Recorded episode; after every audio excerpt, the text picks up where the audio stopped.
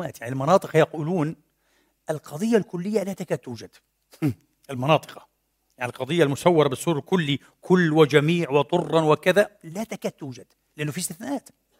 وعلماء الأصول والتفسير لدينا يقولون العمومات في القرآن الكريم محدودة بأربعة.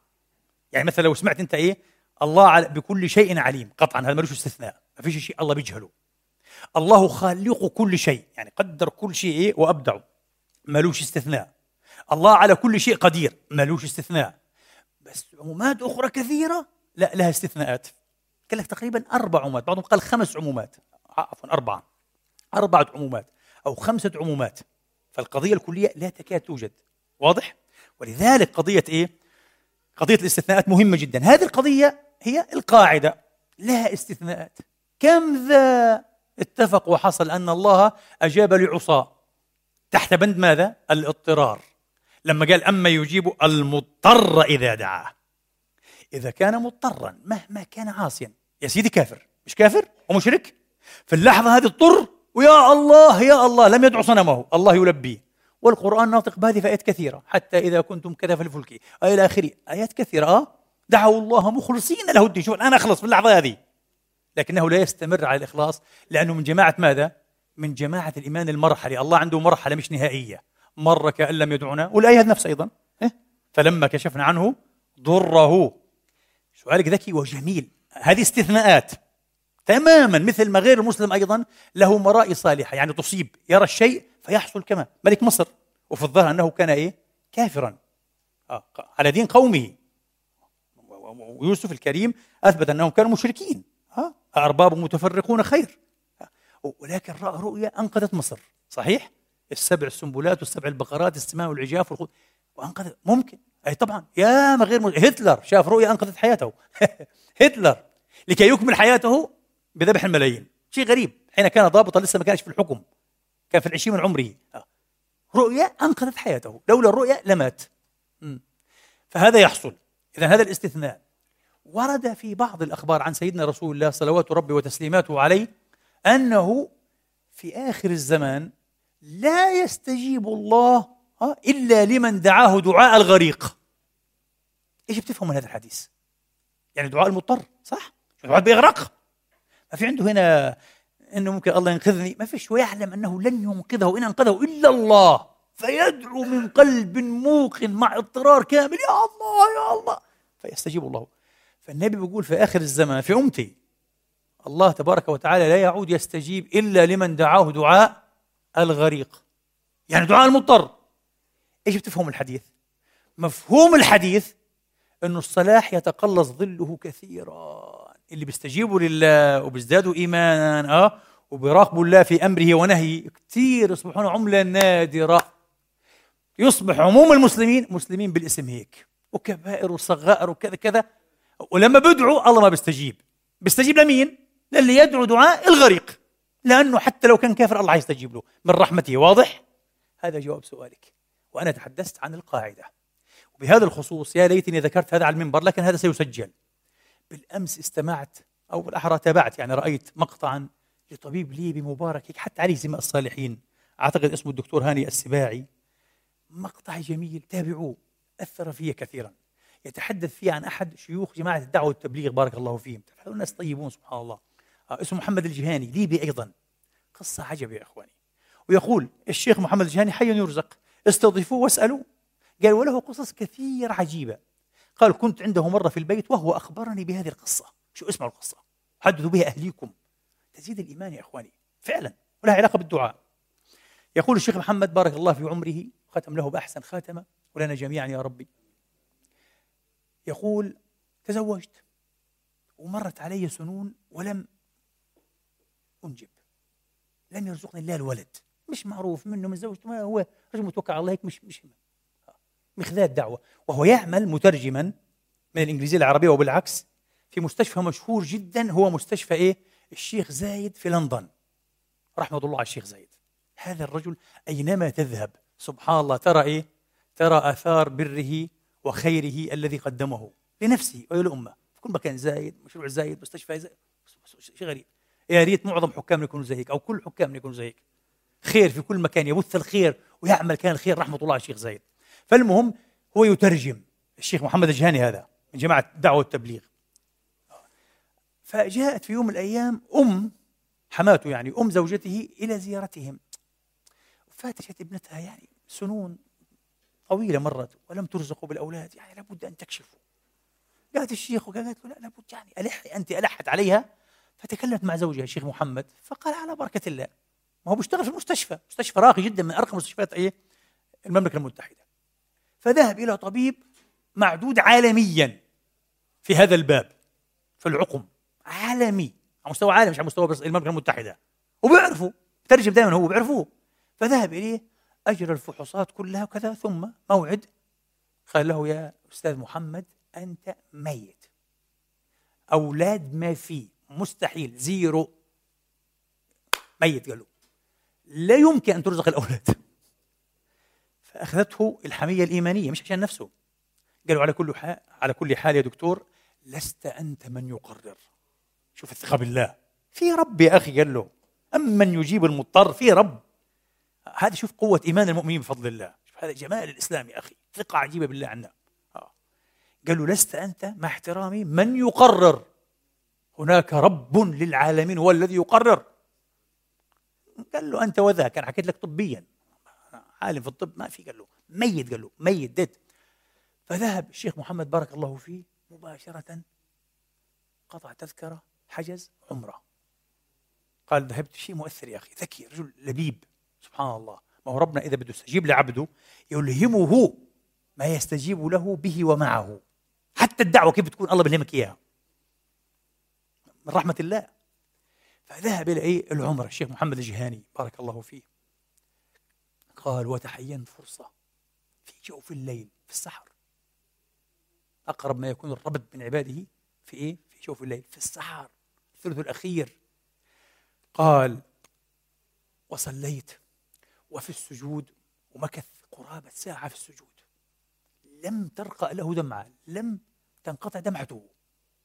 بكاء بكاء وخاطب ربه. والله لهم هيك قال له يا رب. قال كنت خطبه بالليبية وهذا أحسن أفضل. خاطب الله بلغتك العادية. بتحاول تسجع وتكلف وتتفلسف. أبدا لا تلحن. تكلم بلغتك العادية العامية أيا كان. والإنجليزي بالإنجليزية الألمانية بالألمانية الفارسية بأي لغة. قال قلت له يا رب أنت تعلم لو جاءني أحد في بيتي ضيفا وطلب إلي قضاء حاجته وعزتك كنت أقضيها له ولن يخرج من بيتي حتى عارف حاله كريم ما شاء الله عليه حتى أقضيها له حتى أقضيها له. وأنا جئتك في بيتك. وأنا يا رب أريد الولد. أريد الولد يا الله. وأنت أكرم الأكرمين. وأمرك بين الكاف والنون. قال له أنا عبد فقير. قال له أنا عندي حاجة. ومع ذلك أنت تعرف وأنا أعرف من نفسي لو قصدني أحد في شيء لا يمكن أن يعود صفر اليدين خائبا. يستحي قال له أنت أكرم الأكرمين. والأمر لا يكلفك شيء أنت أمرك بين الكاف والنون. أريد الولد يا الله. قال ثم سري عني ورأيت يعني مثل بركة صغيرة من الدموع. شيء لا يصدق. كأنك كبيت إيه؟ آه يعني إبريق ماء. ثم عدت قال بعد شهر ذهب زوجتي للفحص. حامل. والله العظيم. حامل.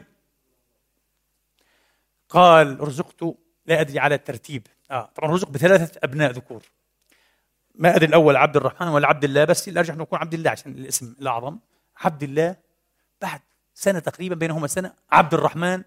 قال تذكرت البروفيسور هذا أخذتهما معي وذهبت إليه. دكتور مرحبا. قال مرحبا. تذكرني قال له كيف لا أذكرك؟ أنت المترجم أذكرك جيدا. قال له هذا عبد الله مايسن وهذا عبد الله برضه مايسن ابني. كيف؟ قال كيف؟ ما كيف؟ أكيد أخبره. رحت إلى مكة عند بيت الله ودعيته وطلبت منه أعطاني قال له في شهر. البروفيسور هذا لم يكد يصدق. البروفيسور هذا قال لك بعد ذلك ربما إلى اليوم كان إذا أتاه رجل أو امرأة وما فيش أولاد عاقر وعقيم يقول لهما أو يقول إيه المهم للمريض شوف هذا الطب. ولكن لدينا رجل متدين محمد الجهاني عنده أنباء أخرى. اسأله رجل ذكي أيضا عصيف. قال له من ناحية طبية هذا هو صفر ما فيش إمكانية تخلف أو تخلفي ولكن عندنا رجل دين. ها؟ يعني عندهم قسيس. رجل دين هو هذا الليبي المترجم عنده أنباء أخرى. الوضع عنده مختلف تماما يعني أدار رأسه له.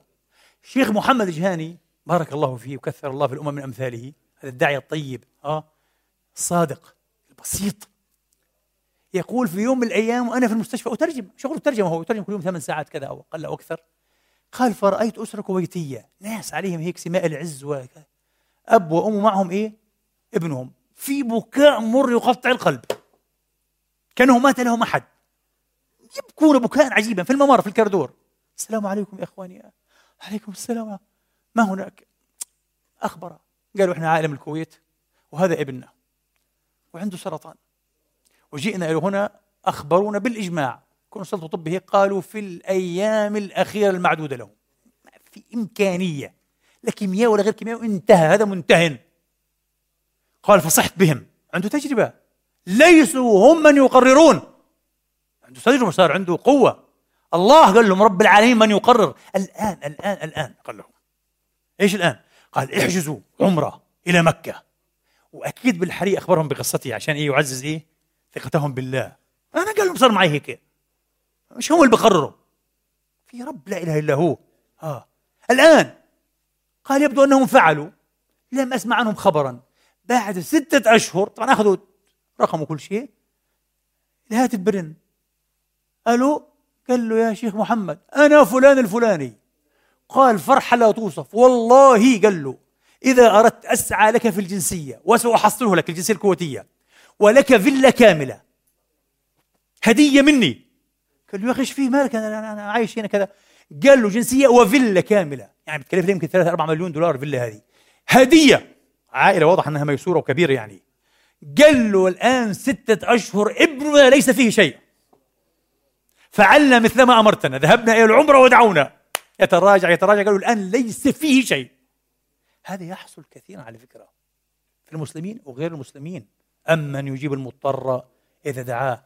علشان هيك يا إخواني أجمل شيء أجمل شيء حين تقترب من الله وتصبح اللهم اجعلنا كذلك أجمعين وأحبابنا. من إخواننا وأخواتنا. حين تصبح عارفا حقيقيا بالله العارف من لا يزول اضطراره. وأيضا ولا يغيب مع الله افتقاره. افتقار دائم. واضطرار دائم. ما أجمل هذه العبارة. ما أعظمها في العرفان. العارف ممكن يكون ملك. ملكا. ممكن يكون ملكا. قويا. ابن ثلاثين آه؟ يضرب الحيط بهدها. عنده مليارات. عنده كل شيء. إذا كان عارفا. لو رأيته كيف يدعو. تقول ما مش مفهوم. ما بفهمش كيف أنا. ليش كل هذا الإلحاح والانكسار والبكاء؟ ويا رب أغنني من فضلك ولا تحوجني. حوجك أنت ملك. وعندك مليارات وعندك إيش؟ لأنه عارف بالله. يعلم هو يعلم أنه لولا الله ولولا فضل الله ولولا إرادة الله وتيسير الله والله لا يبقى له ملكه ولا صحته ولا ماله ولا عزه. آه لحظة واحدة. في لحظة يؤخذ يشنق يقتل. هو يعلم هذا. في لحظة. في لحظة. تسمعون بالإمام الملك الجليل شيخ الملكية في وقته أبو بكر الطرطوشي رحمة الله عليه. أبو بكر الطرطوشي صاحب سراج الملوك الكتاب المشهور في علم السياسة الشرعية وكذا وإدارة الدول. إمام جليل مالكي زاهد متقشف عابد صالح. الأندلس هو ترك بلده طرطوشة وعمل مثل شيخه أبي الوليد الباجي رحمة الله عليه. عصري ابن حزم يناقش ابن حزم الباجي هذا من أكبر عقول المسلمين ما شاء الله في الفقه والأصول. مالك المذهب أيضا كان تلميذه عمل مثل شيخه الباجي. بعد ما مات الباجي أعتقد 474 ترك إيه؟ بلده وعمل رحلة مشرقية. جاء الإسكندرية صار يعلم عنده كان أسلوب جديد في التعليم. يطلع برضه إيه على الحدائق مع الناس على طريقة أرسطو صار له جمهور وتلاميذ وناس كبر شأنه. من غار منه؟ للأسف العلماء في تغير دائما بينهم للأسف إلا الربانيين. في تعاضد وتصادق ومحبة في الله. علماء الدنيا بغاروا حتى علماء الآخرة. ابن حديد قاضي الإسكندرية راح كتب لصاحب الفسطاط صاحب القاهر يعني مصر بسموها الحيني كتب له كتاب, كتاب إيه؟ دسيسة والعياذ بالله. ها؟ السعاية سعاية. أنه هذا الشيخ المالك الطرطوشي الذي حل ببلادنا صار له أتباع كثار وشباب وأنا خاف أن يثور بهم وينقلب على الحكم. والناس طبعا كيف تعرف وهذه دولة عبيدية كانت الدولة الفاطمية ومين صاحب هذا الأفضل ابن أمير الجيوش هذا وكان باطشا غاشما ظالما طاغية جبارا كان. فقال جيبوه. فجابوه يا حرام. تعال. قال له جهز نفسك. قالوا له قال ماذا أجهز. طعامي في معدتي وأوراقي وأقلامي. قال ما عنديش حاجة شوف شوف الرجل الزاهد. هذول علماء الإسلام. ما عنده. قال ما عنديش حاجة طعامي في معدتي قال له. التمره بحطها بتكفيني يوم كامل. ما عندي شيء وأقلامي. يلا. اركبوه على الدابه جابوه على فالافضل ابن أمير الجيوش هذا العبيدي قيد إقامته. إحنا صحيح اقامه جبرية. تحديد. قيد وحدد إقامته في مسجد معين.